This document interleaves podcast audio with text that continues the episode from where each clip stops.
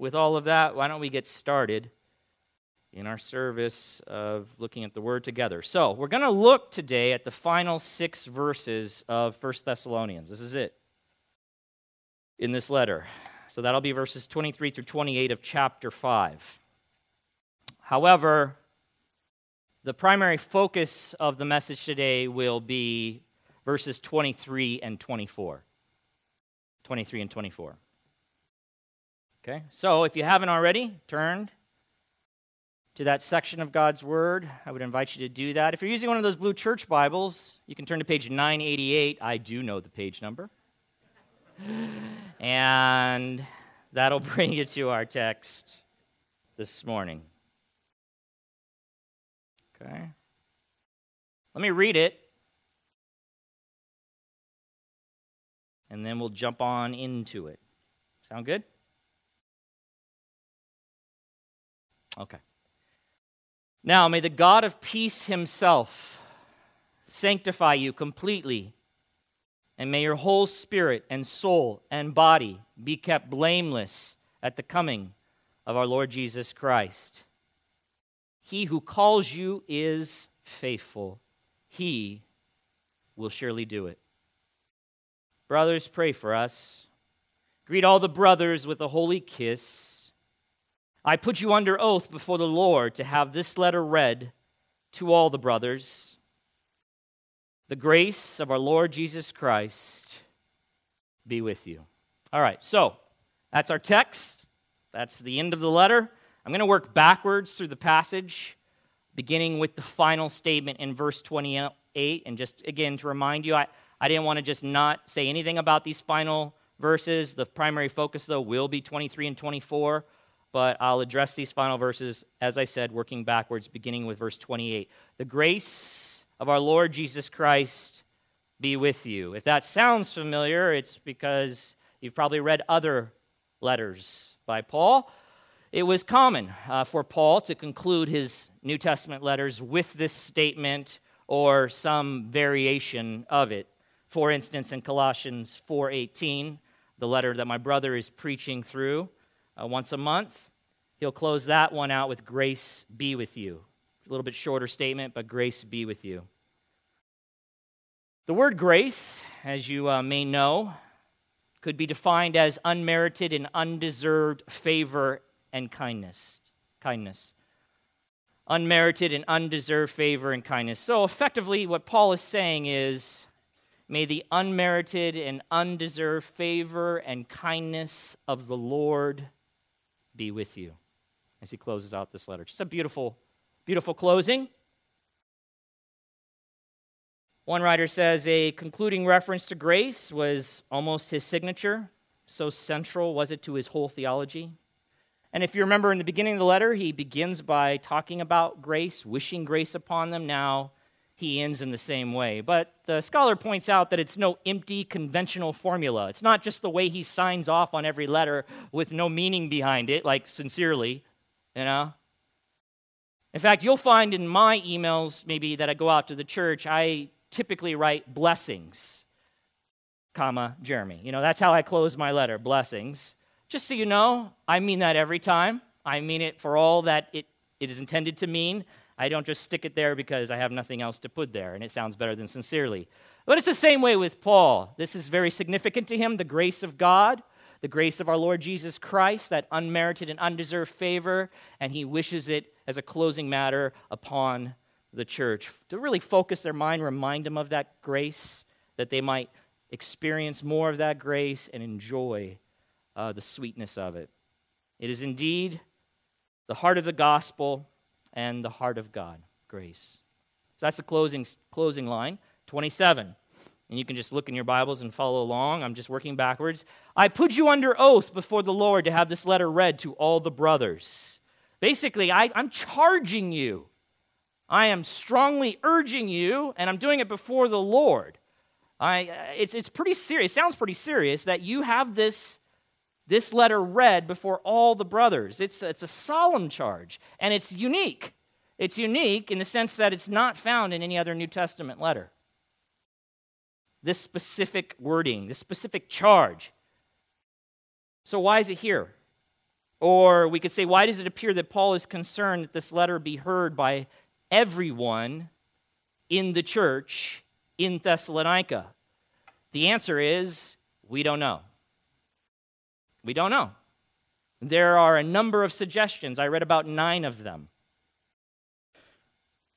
I have no idea. I really don't. But if I had to guess among the suggestions that are, or at least the one that might be more plausible, it would be a matter of recalling the issues that Paul has addressed and the context and circumstances of this letter and why it was written, right? Paul was prematurely removed, had to leave the city. In other words, he planted the church, along with his missionary partners. He planted the church there. He preached the gospel. church was formed. People came to Christ. He was ministering to them, discipling them, helping them grow up in the grace and knowledge of the Lord Jesus Christ. But some people were upset that he was there, specifically a Jewish element who denied Christ or denied that Jesus was the Christ. They got a bunch of other folks together and basically got him thrown out of the city. And he wanted to stay longer. That was his desire. He also was unable to return. He wanted to come back. He wanted to follow up with them, which is the reason why he sent Timothy there to check up on them. He, has, he had a heart for them. He loved them. He was concerned about them. But as I told you, there was this thought that maybe some folks were there saying, Paul doesn't care about you. Look at him. He's in, he's out, he left you. He doesn't care about you folks. So Paul, Paul goes through various details to make sure in this letter that he does love them, he does care about them, he's still thinking about them. This is why he sent Timothy. And it's possible, and this is one of the plot, uh, possible suggestions. One writer says, since the letter was a substitute, so now he, he's still not coming to them, he sends a letter concerning these matters that he wants them to know.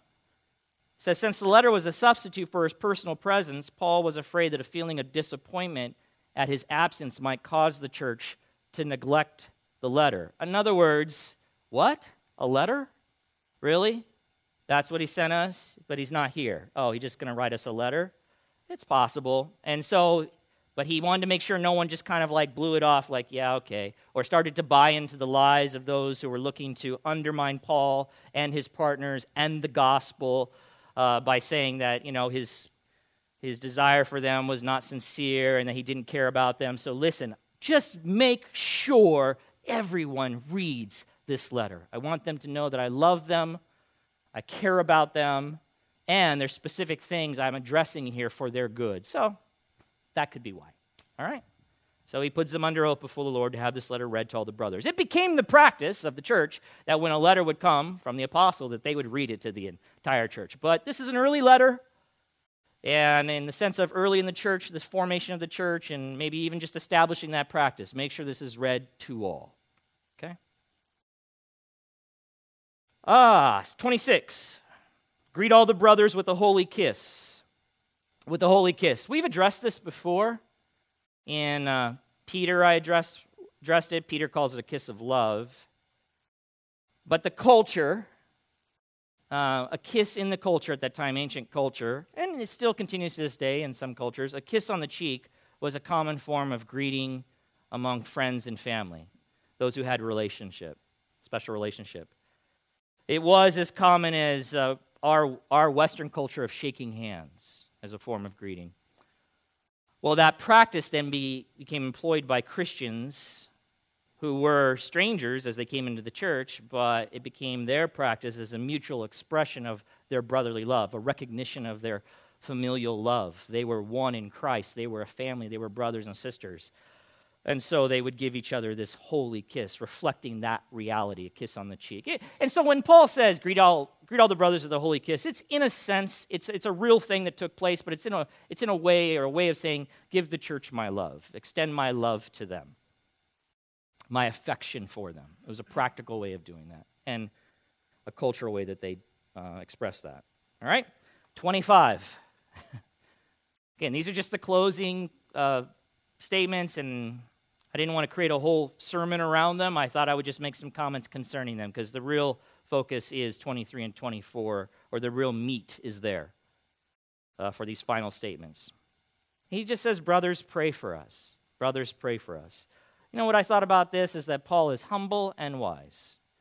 He is humble and wise. Paul understood the importance of prayer.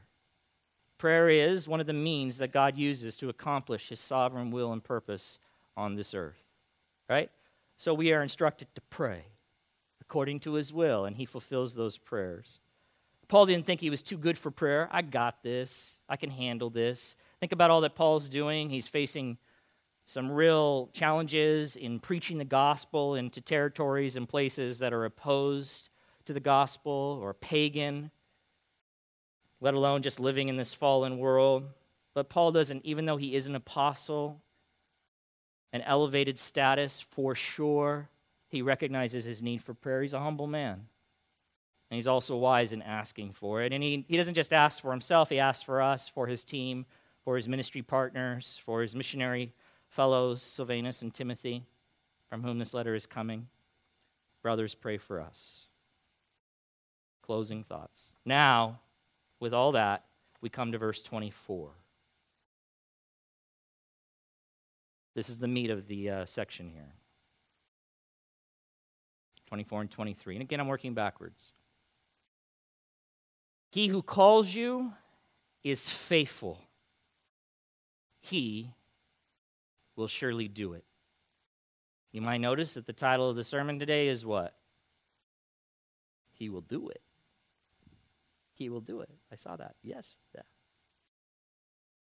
Maybe I can, that's right. He will do it. Maybe I can burn that into your minds. He will do it.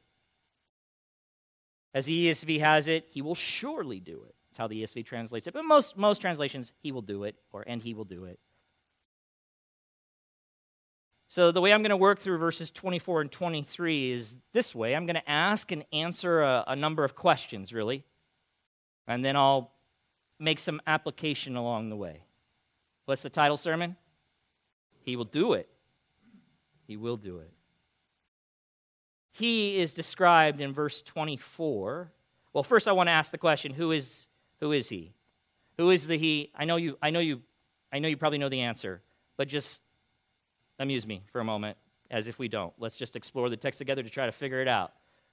And I have a point in doing this. Who is the he that will surely do it? That's what I want you to see here in this text. Yo, okay. He don't answer yet. Don't answer yet. I like your enthusiasm though. When we're just looking at the text, if we have to answer from the text, okay? Verse 24, he is described as being faithful right? This he. And the one who calls believers, because that's who the letter is being written to believers, Christians, followers of Christ. This he is faithful and he calls believers into salvation. Or as the New American Standard Bible puts that, faithful is he who calls you. But the he that will surely do it is not named in this verse, right? For his name, we have to look at verse 23. Paul, in his prayer, and you can let your eyes glance at verse 23. Paul, in his prayer there for the Thessalonians, in verse 23, identifies the him that he refers to in verse 24, specifically as the God of peace. The God of peace. So that he is God. That He is God, right? You with me so far? Which you probably already understood. But I think it's worth noting that Paul chose to add of peace. Of peace. He could have just said God, but he didn't. He is, he is the God of peace who will surely do it. Peace here, the way I would explain this, I just think it's beautiful and it's worth noting. Peace here reflects its Old Testament usage, as one scholar points out, stressing the well being that God provides his people. The well being that God provides his people. When you think of well being, you might think of words that would be used to define just the word, English word well being would be happy, healthy, secure, but a, a total well being of the human being. He is the God of peace. Peace here in this New Testament context, with that understanding, would represent all the elements then of gospel blessing. Gospel blessing that brings well being. It is the blessing that comes specifically through having a saving relationship with Christ. This is the God that the readers know. He is the God of peace.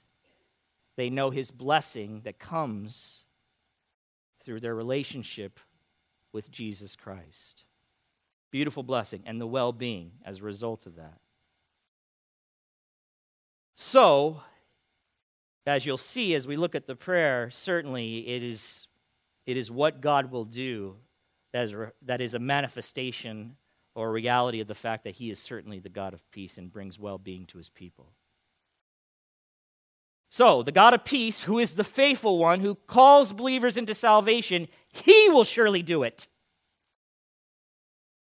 Do what? That's the question. Do what? Well, he will do what Paul spoke of in verse 23.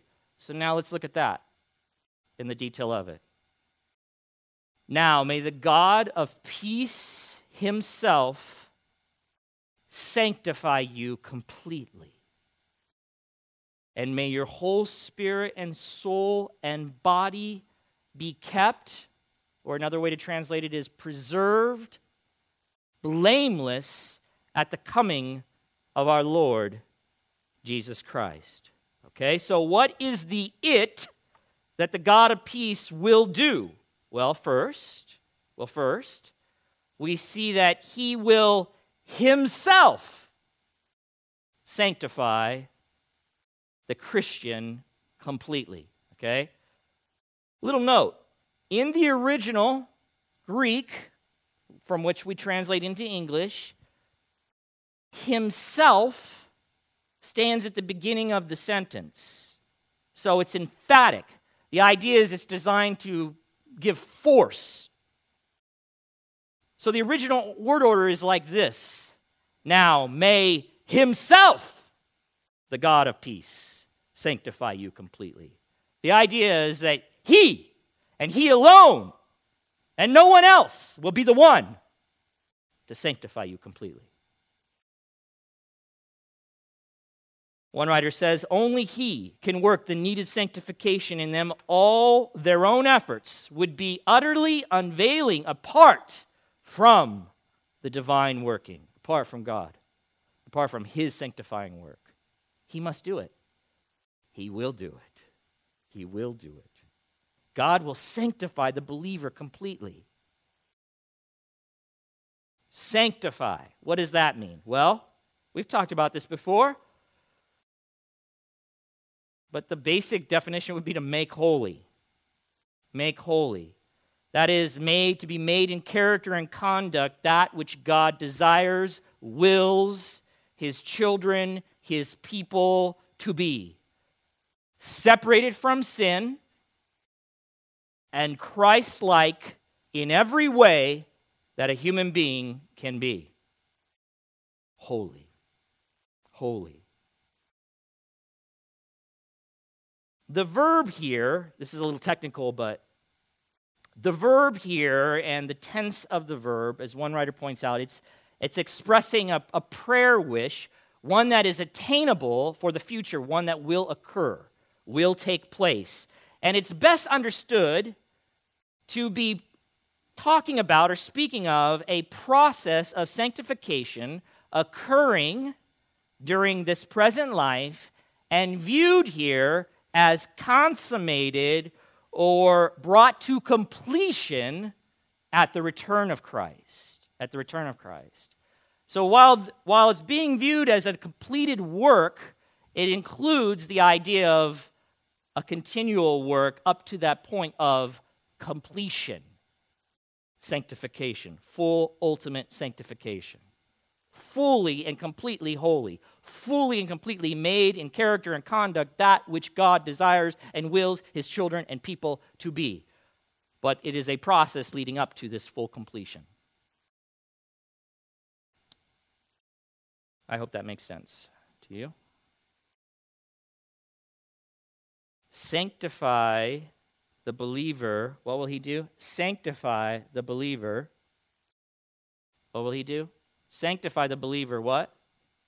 Completely. Completely. Another translation says entirely.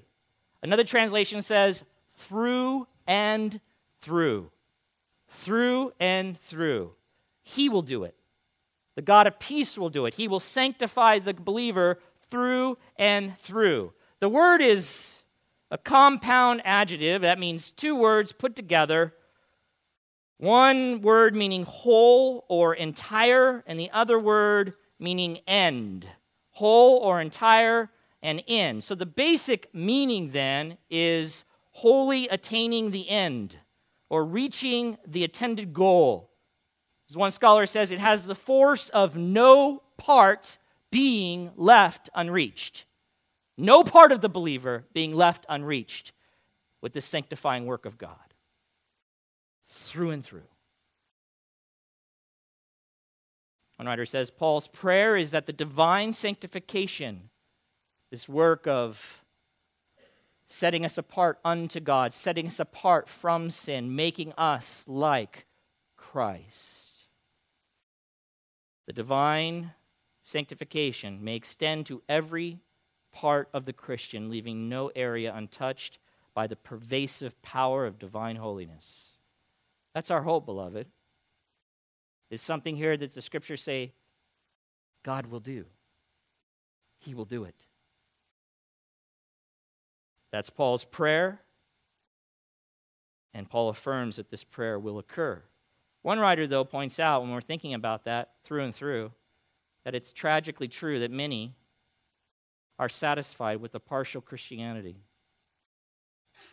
Some parts of their life are still worldly. That is tragically true. Beloved, God's desire, God's goal, God's intent for you is to be sanctified through and through. No part left untouched. No part unholy. No part. No part of my life. No closed rooms to God. No secret sin.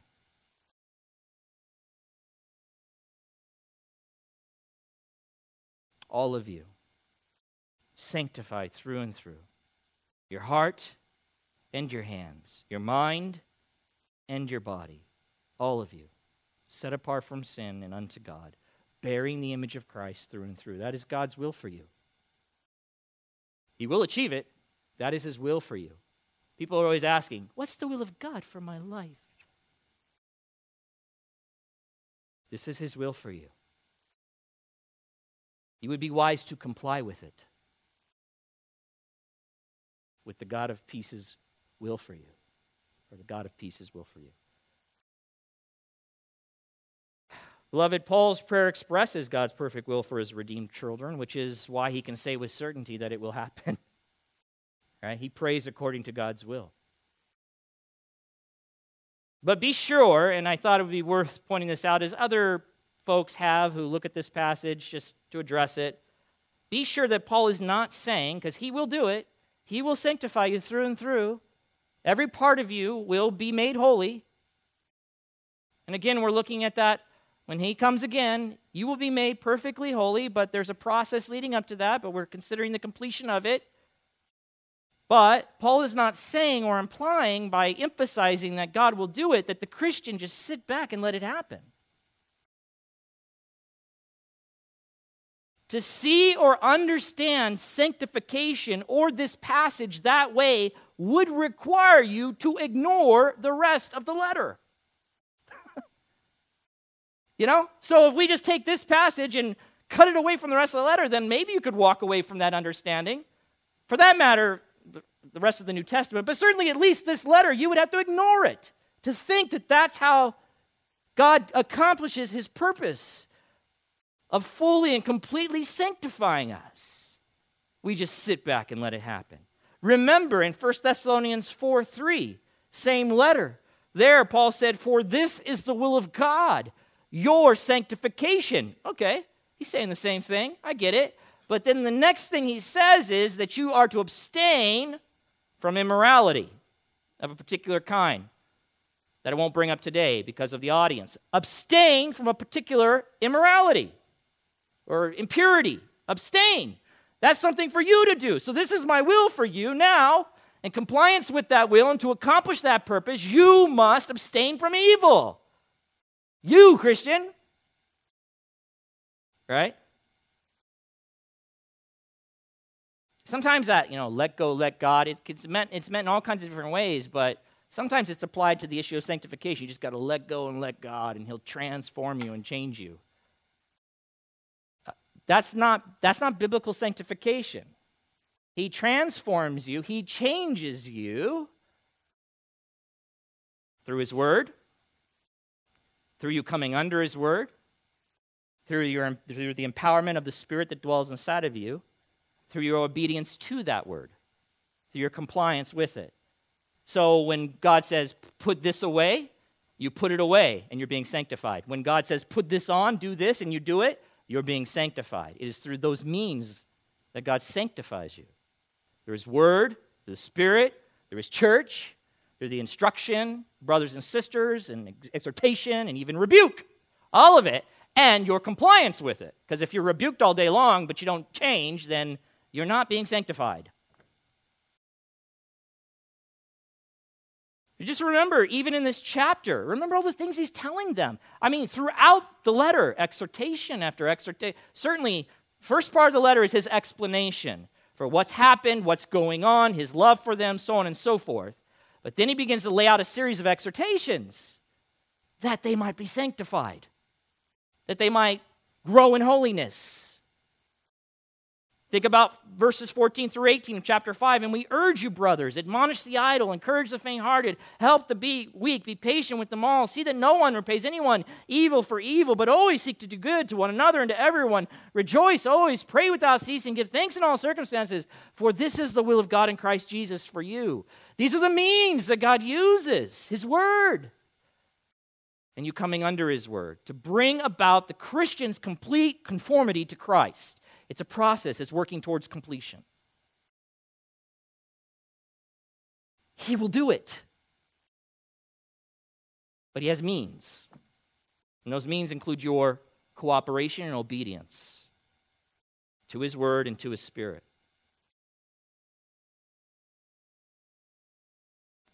Which is why, you know, I believe God brings discipline, right? Because He will do it. He'll do it. He'll get, he'll get to it one way or another right? So if a child of God is being stubborn, God has means to deal with that as well.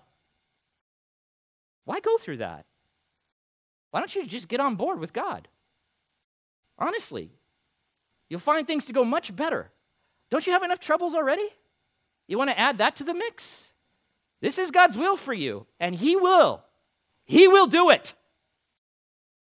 But why not be rejoicing in the doing of it instead of fighting it along the way? One writer says Paul never affirms, and by the way, when I say these things to you, I'm not thinking of any of you individually. I'm not. I'm just saying generally, you know, because this is who we are. We and if we're being good now, we might have a season where we're not being so good. We're being stubborn, rebellious. That's who we are. Thank God he does it. Paul never affirms God's oversight in these matters, oversight in our sanctification, as an excuse for idleness, but as the reason for the convert to have confident hope. I think that's the key. I can have hope that he will do it. This is the other side of it. Not like, oh, I mean, if you're if you're like, I don't want him to do it, that's something's wrong there. Something's seriously wrong. You need to repent of that very bad thinking, and if you don't, that would make me nervous for your soul. Like, do you you don't want at all what God wants? I get struggling, I get at times being rebellious, stiff-necked. I get that, but I don't want what he wants. Then that's weird. Cuz it is, and that's the best I can say and it may indicate the spirit of God does not dwell in you. You are not born again. You do not have a new heart. Your affections have not been changed by the sovereign working of God in salvation. Right? But on the other side, you do what, what he, you want what he wants because he has changed you and is changing you. You may not want it as much as you should, but you want it. You're wanting it more. You're desiring it. You're giving yourself to it. But it's a struggle still. Right? So this is encouragement. One writer points out Paul is saying, I have simply, I have simply told you all these things to do, but God alone has the power to make your efforts a success. And he will. And he will. See, that's that's the other side of it. That's an encouraging then passage to me. He will do it. He's got this. As you give yourself to it, He's got this. As you give yourself to the means that He has given you to achieve this, He's got this. God will see to it, Christian, that you be made wholly, W H O L L Y, holy, H O L Y. What a relief. What a hope. Yeah? And why will God do this question? Why? Why, is he, why has he committed himself to this? Why will he do this, fully sanctify us? Well, Romans 8:29 says, "For those whom he foreknew, chose before the foundations of the world for salvation, he also predestined, predetermined, planned out, set in course to be conformed to the image of his Son, in order that he might be the firstborn among many brothers. He has determined that we are to be conformed to the image of his Son. In order to do that, we need to be sanctified and in entirety. Because Jesus was perfectly holy and is sinless and righteous. As it says in 1 Thess 4 7, for God has not called us for impurity, but in holiness. In holiness. Now, concerning what the God of peace, who is the faithful one who calls believers, will surely do, we also have the second request of Paul's prayer here. Let's look back at it now in verse 23. Paul says, Now may the God of peace himself sanctify you completely. And may your whole spirit and soul and body be kept or preserved blameless at the coming of our Lord Jesus Christ, which is really the time frame for the entire prayer as it looks to completion of these events in this full complete sanctification.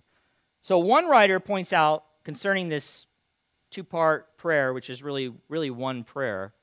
He says this that although on the surface one prayer is for their sanctification, as we just looked at, and the other for their preservation, there is really no substantial difference between them.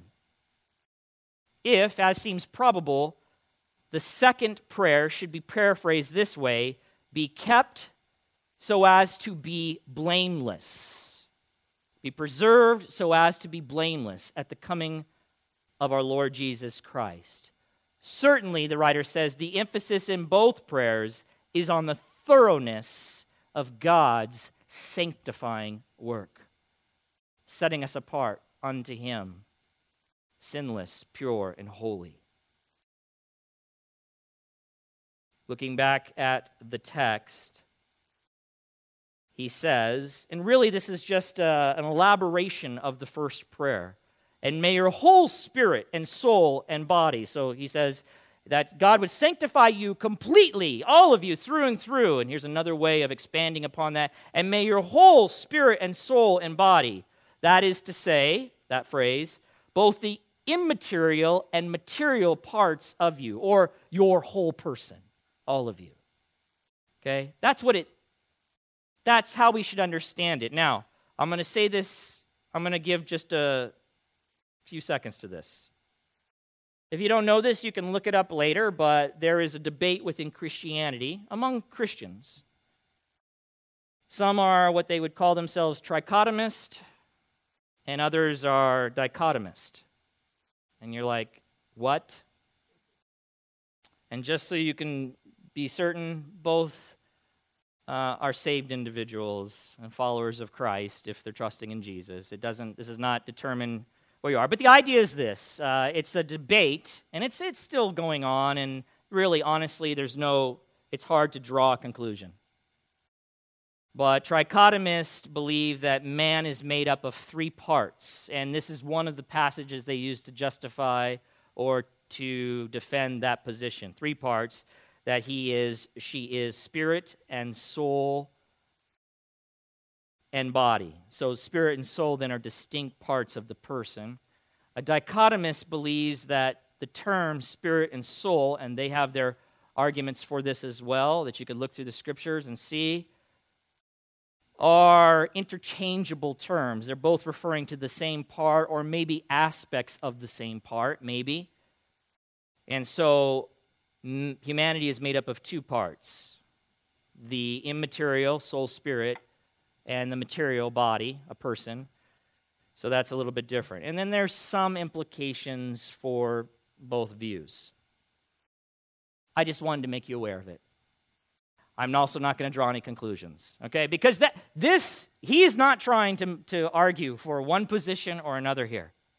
I, and so, I, I, if we want to talk about in another setting and you want to research it more, and by the way, that book I showed you, that gigantic one about doctrine, they take a position and they explain both positions. Those are the kind of resources you should get and look into these things because they're not unimportant entirely, but concerning this passage, this is not Paul's point. He's not trying to teach a particular view on how many parts a human being is made up of, since it's very difficult for us to determine these things anyway, and the scriptures are not entirely clear on these matters.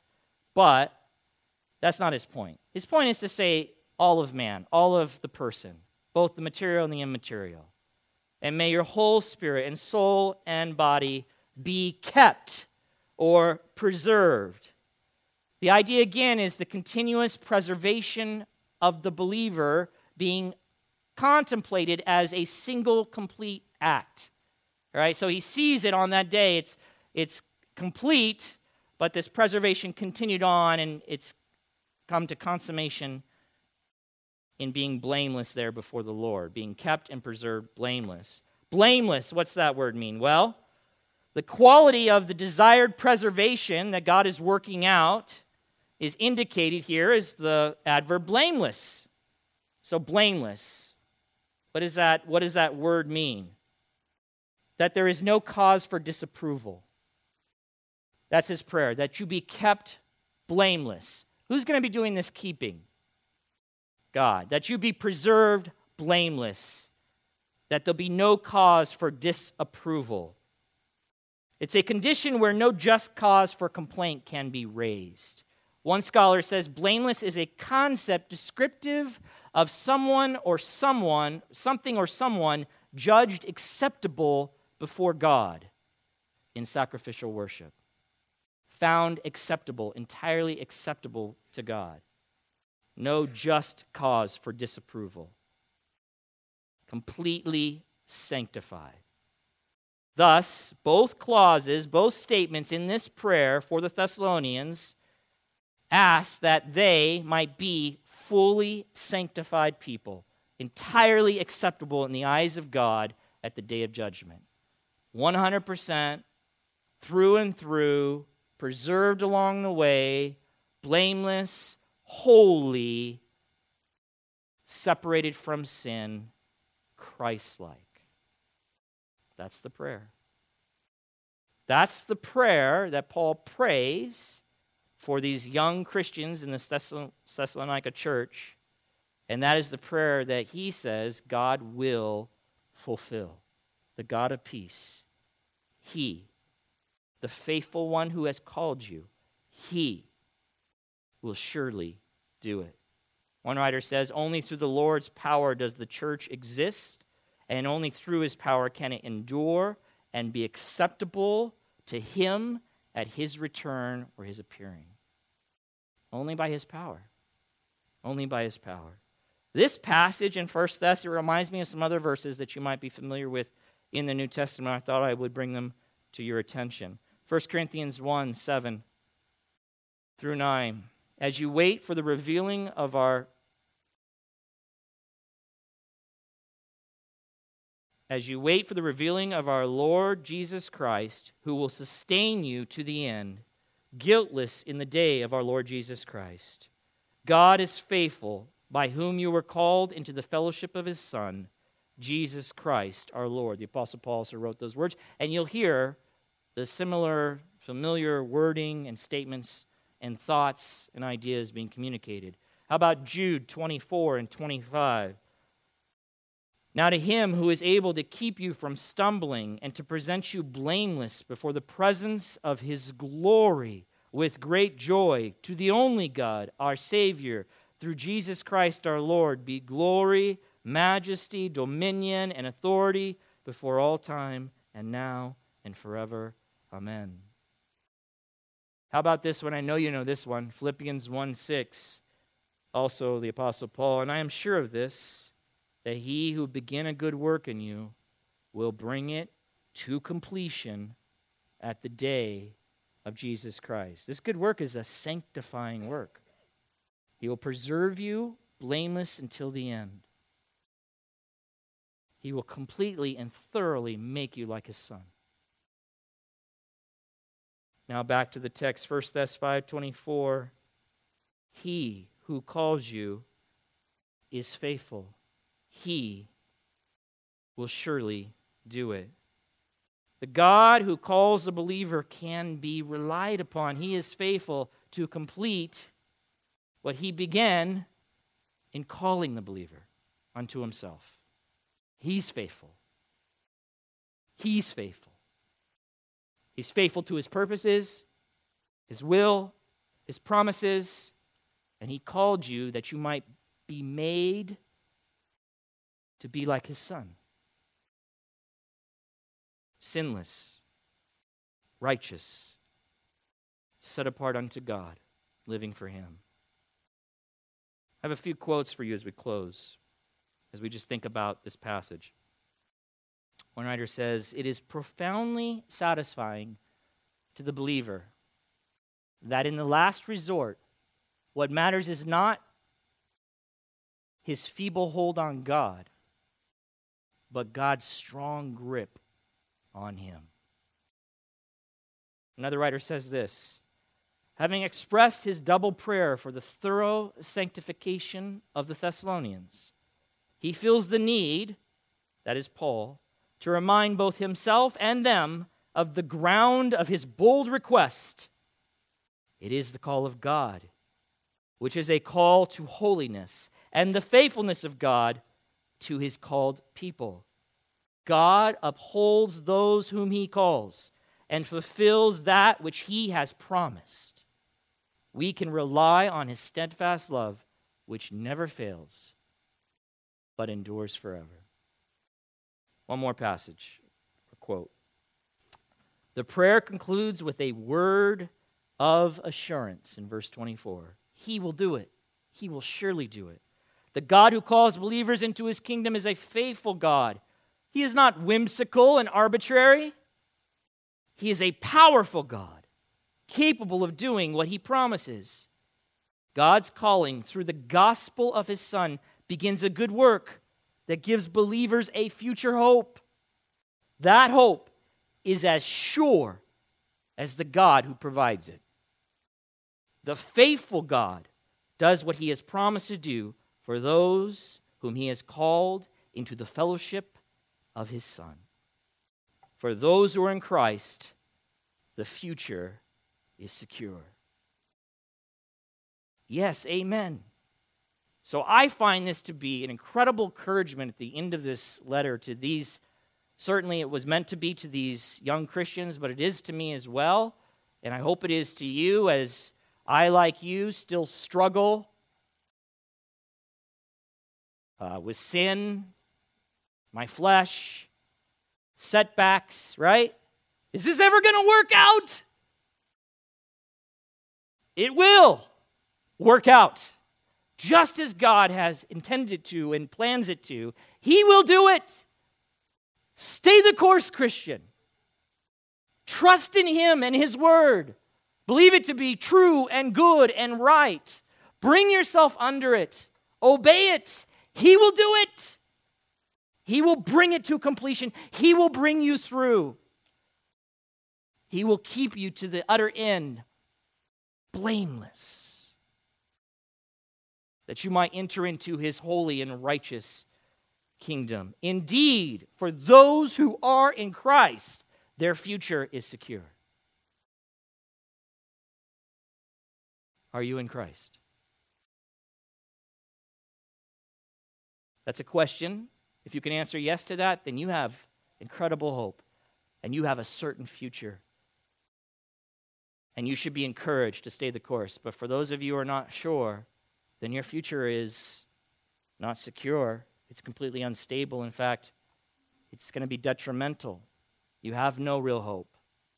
But it doesn't have to remain that way.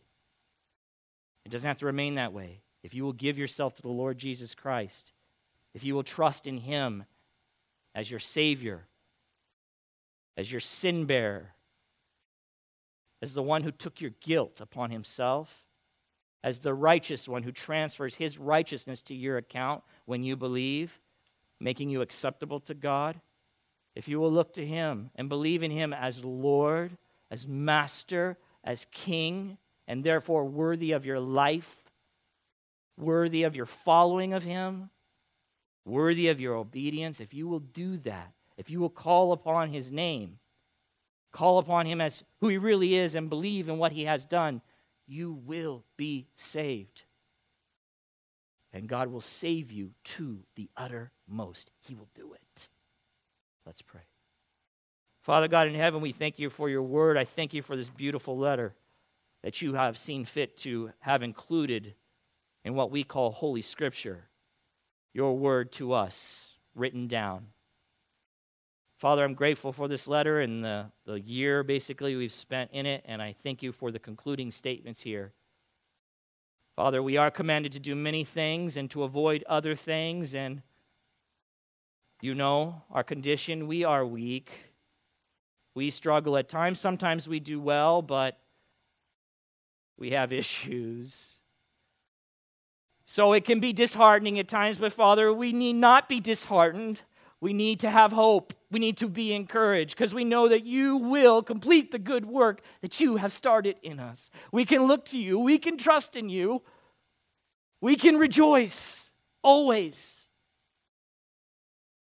Even as we struggle through this world, we know in the end, in the end, we will be made just like our Savior. Oh, what a beautiful picture that is. What a beautiful picture that is. Sin will be completely, entirely removed from us. Father, I even just think about that hope. Just a time at some point in the future where I'll never have to deal with another lustful thought or an evil impulse or desire, or that struggle will cease. And I will be entirely free from the burden that sin continues to be, even in a Christian's life. Oh, what a day. And Father, if I had to trust in myself to get there, that would be a scary proposition. But I don't have to trust in me, nor should I. But I can trust in you, and I should, because you are faithful. You are faithful, and you will do what you have set out to do in all who you have called unto yourself and through your Son to yourself. And in that we have great hope.